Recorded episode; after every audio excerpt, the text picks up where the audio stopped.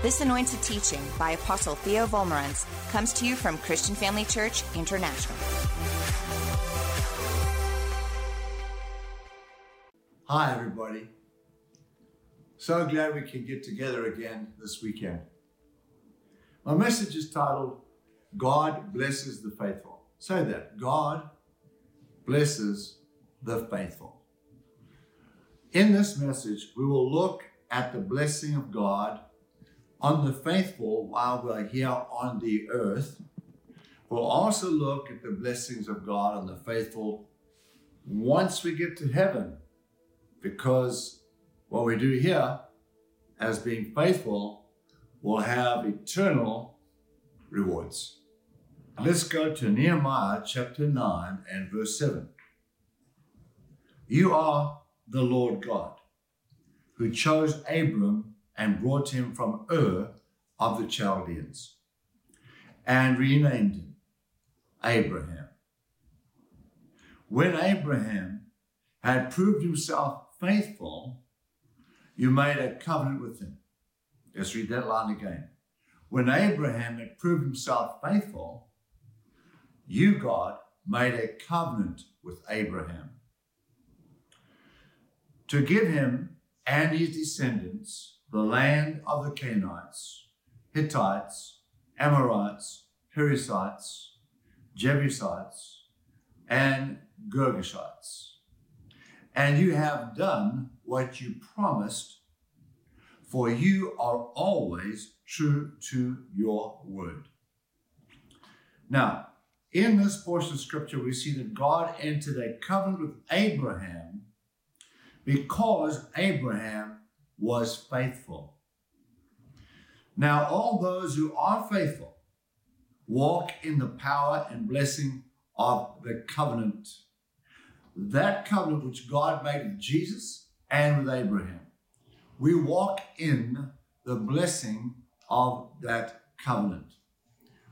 God protects the faithful.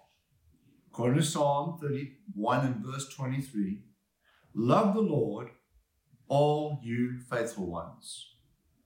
For the Lord protects those who are loyal to him, but he harshly punishes all who are arrogant. So be strong and take courage, all you who put your hope in the Lord. Now, you know, I had a heart attack November 3, and doesn't seem like that verse worked for me, right? But as I've said in one of my teachings, it wasn't God's fault, it wasn't the devil's fault, it was my own fault.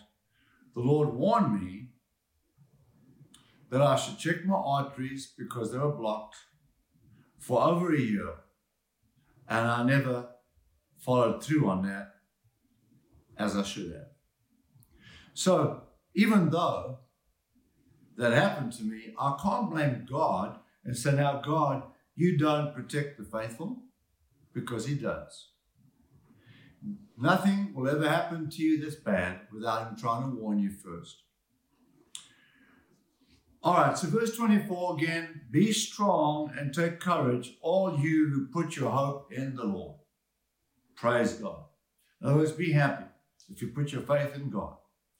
God promotes the faithful servant. Matthew 24 45, Jesus says, who then is a faithful and wise servant, whom his master made ruler over his household? So we can see God put the faithful servant in charge of his household to give them food in due season. Blessed is that servant whom his master, when he comes, will find him so doing. In other words, if the faithful person will continue to do faithful things as God directs him to do, he will be greatly blessed. Assuredly, I say to you that he will make him ruler over all his goods. So God says, Jesus said, the faithful person will put into a place of absolute authority and influence, not only down here, but also in heaven. Jesus said in Luke 16, verse 10, Unless you are faithful in small money matters, you won't be faithful in large money matters. If you cheat even a little with money, you won't be honest with greater responsibilities. What are the greater responsibilities? In other words, God's financial blessing in your life. Jesus is saying, if we're not faithful with a small amount of money, then he won't trust us with large amounts of money. All right, verse 11. If you are untrustworthy about worldly wealth, what is worldly wealth? For example, our salary would be worldly wealth. If you're untrustworthy about worldly wealth, who will trust you with the true riches of heaven? All right. So Jesus is saying God's heavenly abundance is ours if we are faithful with our small amounts of money, our salary, for example. If we tithe, give offerings, that's what Jesus is talking about here. You'll see that in a moment if we carry on reading. Verse 12 And if you are not faithful with other people's money, who's that? Other people referring to God's money, the tithe. The tithe is the Lord's. The tithe is the Lord's. And the tithe is something we pay. The New Testament says we pay our tithes in Hebrews. A seed is something we sow. That is over and above the 10%. That becomes a seed. And if you are not faithful with other people's money, that's God's tithe, why should you be trusted with money of your own? In other words, God's abundant blessing will not come to us if we're not faithful with God's tithe and giving it back to the church or giving it back to the Lord. Jesus is Lord over those who are tithers, no doubt about it. Money is master over those who refuse to tithe. Those who refuse to tithe don't tithe because they've got more faith in that 10% than they do in God's ability to help them. They're saying, I can't give this money to God because I need it to pay bills. And if I give it to God, God can't help me pay my bills. Money can do more for me than God can. So therefore, a person who refuses to tithe is actually making money his master. All right, verse 13 wraps it all up and confirms what I'm saying.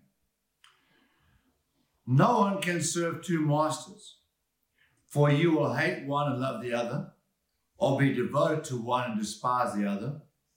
You cannot serve both God and money. So Jesus said, we cannot serve both God and money.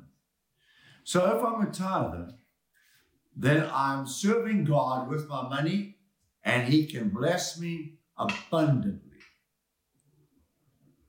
But He won't trust me with great riches and prosperity if I can't be trusted with a small amount of money to start with.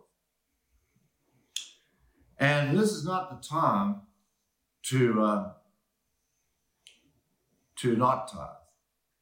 In the difficult challenges that we face in our world today, we need God's help.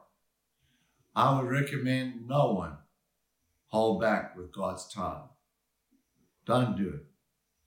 Be faithful.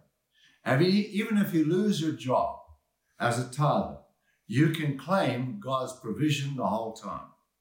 You can say, Father, I thank you, I'm a tither. The windows of heaven above me are open. Therefore, I believe every need is met, according to Philippians 4.19. You are taking care of me and my family.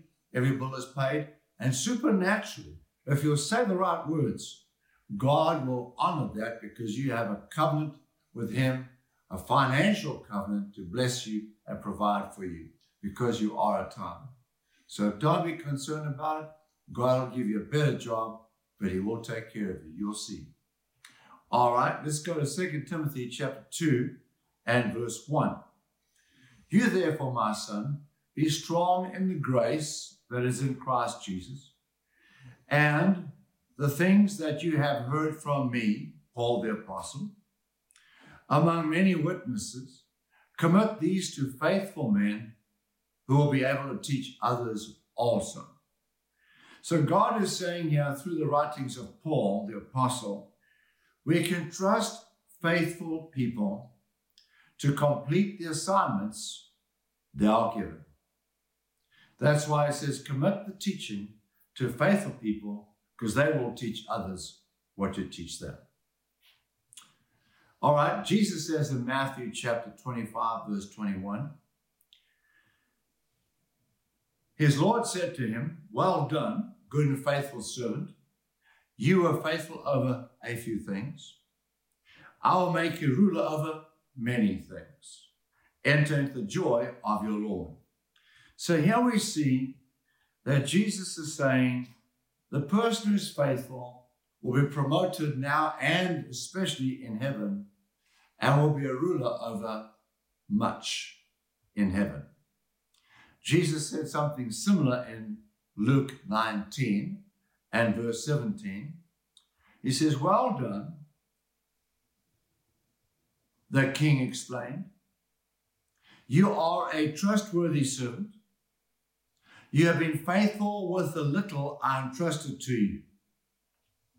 So you will be governor of 10 cities as your reward. Now, that's obviously talking about heaven and eternity. And the Lord is saying, because you were faithful with the small things I gave you to do and you did them, you will be in charge of 10 cities in heaven. And uh, God honors the faithful in heaven, as you can read right there in Luke 19, verse 17. Not only will we blessed here, but also in eternity. The faithful have eternal rewards. Now, what will life be like in heaven? Since we're going to receive these great promotions and rewards in heaven, I'm sure we would like to know a little bit about it. What is the relationship between the new heaven and the new earth? Will the new earth be anything like the old earth? Will God live among us like he did with Adam and Eve in the Garden of Eden? What does the Bible mean when it says we will rule and reign with Christ in the new heaven? Will the new heaven and the new earth be anything like the old paradise of Adam and Eve? What do we know about the New Jerusalem? What will our resurrected bodies be like? What will we eat and drink in the new eternal heaven? Or will we even eat and drink in the new eternal heaven? Will we have responsibilities in the new heaven? Will we have friends in heaven? Or will we automatically know everybody in heaven? Will there be marriage and family in heaven? Will there be functions, sports events, adventures, and trips out of the country in heaven? Will there be animals in heaven? Will our pets be with us in heaven? How will we travel in heaven? What's the difference between the existing heaven and the new heaven and the new earth? The Bible has answers to all of these questions. It becomes a very interesting picture when all the pieces are put together. This will get, when you learn all this, it will get the faithful very, very excited. Jesus said in John chapter 14 and verse 1 from the New Living Translation Don't be troubled. You trust God, now trust in me. Verse 2 There are many rooms in my Father's home. If this were not so, I would tell you plainly. When everything is ready, I will come and get you, so that you will always be with me where I am. So Jesus said, When everything's ready, I'll come and get you. He's talking about the rapture. And you know where I'm going and how to get there. No, we don't know, Lord, Thomas said. We haven't any idea where you're going. So how can we know the way? And Jesus told Thomas, I am the way, the truth, and the life. No one comes to the Father except through me. In other words, he's saying, Thomas, because you know me, you will automatically be taken to heaven to be with me. All right, go to Revelation 21 and verse 1 from the NRV translation. Then I saw a new heaven and a new earth. For the first heaven and the first earth had passed away, and there was no longer any sea. I saw the holy city, the new Jerusalem, coming down out of heaven from God, prepared as a bride beautifully dressed for her husband. And I heard a loud voice from the throne saying, Now the dwelling of God is with men, and he will live with them. The dwelling of God is with men, and God will live with them. They will be his people, and God himself will be with them and be their God. He will wipe away every tear from their eyes. There'll be no more death no more mourning. No more crying. No more pain. For the old order of things has passed away. In this portion of scripture that we've just read, we understand that the Father has planned for the human race to dwell on the earth. God made the earth and planned for man to live on it. Satan tempted Adam and Eve, and through their sin destroyed God's original plan of mankind living on planet Earth. The earth fell under a desperate curse as a result of man's sin. The glory of the earth was lost. Mankind became a shadow of what God's original intention was. God came to the earth, He took on a human body, then He took the judgment and the punishment for man's sin. God resurrected the human race back into fellowship with Himself once more, and God will also resurrect the earth as well. God will create a new heaven and a new earth for the new man who is now in God's very own image and likeness, the born again believer, created into the very image and likeness of God in his spirit. God will give us this new heaven and new earth because you believe in Jesus. According to Mark 16 16, if you are a believer in Christ, then you are saved and you will go to this new heaven and new earth. Continue serving Him faithfully. All this happened because of Adam's sin, this tragedy, when he ate the forbidden fruit. I know we like to call it an apple. Uh, we don't know what he ate, but nevertheless, he disobeyed God. I don't think we have fully understood the consequences of Adam's sin and the devastation it brought to the human race and the planet Earth, the animals, the birds, the fish, and all of the plants. I don't think we fully understand the consequences of that sin. In fact, we don't understand the severity of sin as God sees it. Because of one sin of Adam, in the garden, eating something he was told not to. God had to come to earth and die on the cross. That's how severe sin is. Now let's continue from Revelation 21 and verse 5, where we left off. He who was seated on the throne said, I'm making everything new. Then he said, Write this down, for these words are trustworthy and true. He said to me, It is done. I am the Alpha and Omega, the beginning and the end. To him who is thirsty, I will give to drink without cost from the spring of the water of life. He overcomes will inherit all this, and I will be his God, and he will be my son.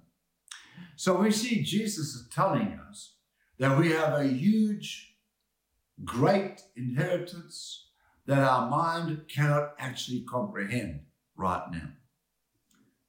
Hebrews 2:14 Because God's children are human beings made of flesh and blood Jesus also became flesh and blood by being born in human form. For only as a human being could Jesus die. And only by dying could he break the power of the devil, who had the power of death. Only in this way could God deliver those who have lived all their lives as slaves to the fear of dying. Now go to 1 Corinthians 15, verse 50. What I'm saying, dear brothers and sisters, is that flesh and blood cannot inherit the kingdom of God. These perishable bodies of ours are not able to live forever. But let me tell you a wonderful secret. God has revealed to us not all of us will die, but we will all be transformed. It will happen in a moment, in a blinking of an eye, when the last trumpet is blown. For when the trumpet sounds, the Christians who have died will be raised with transformed bodies, and then we who are living will be transformed so that we will never die. For our perishable earthly bodies must be transformed into heavenly bodies that will never die. When this happens, when our perishable earthly bodies have been transformed into heavenly bodies they will never die, then at last the scriptures will come true. Death is swallowed up in victory. O death, where is your victory? O death, where is your sting? For sin is the sting that results in death, and the law gives sin its power. How we thank God who gives us victory over sin and death through Jesus Christ our Lord. So, my dear brothers and sisters, be strong, be steady, always enthusiastic about the Lord's work. Always be enthusiastic and faithful about the Lord's work, for you know that nothing you do for the Lord is ever useless. For you know that nothing you do for the Lord is in vain. You shall be rewarded, faithful servant. For those of us who are born again by the Spirit of God, we have no fear of death. It has no sting for us. The Lord Jesus has saved us from this sphere. 2 Corinthians 5 8 says, absent from the body is to be present with the Lord. Absent from this body is to be present with the Lord. What that means is, as we leave our bodies in death, in falling asleep rather, we are instantly in the glorious presence of God. Instantly in the glorious presence of God. absent from the body, present with the Lord. The Bible says, precious, precious in the sight of the Lord when the saints fall asleep. We don't die, we live forever. Life of God's in us. We'll never leave the life of God. We just fall asleep in Christ. Our spirits and the Holy Spirit, the glory of God, consumes us when we step out of these bodies. And we are instantly present with the Lord in heaven. Life on earth is only a shadow of what life will be like on the new earth and the new heaven. Just as the Father planned for us to have responsibilities in this life, along with sports, recreation, and adventures. So the Father has planned this for us in the new heaven and the new earth. Only that will be far more spectacular, far more exciting, and far more enjoyable than we ever dreamed it could be. Yes, life in heaven is similar to life on earth, except a million times better. This is the reward of the faithful.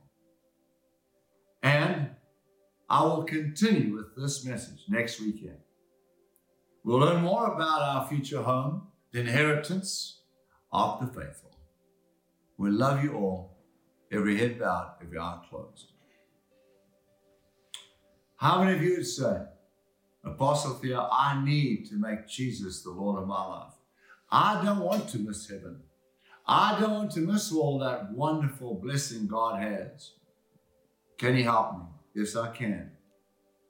Say this little prayer with me. Dear Lord Jesus, please forgive me for my sins. Come into my heart.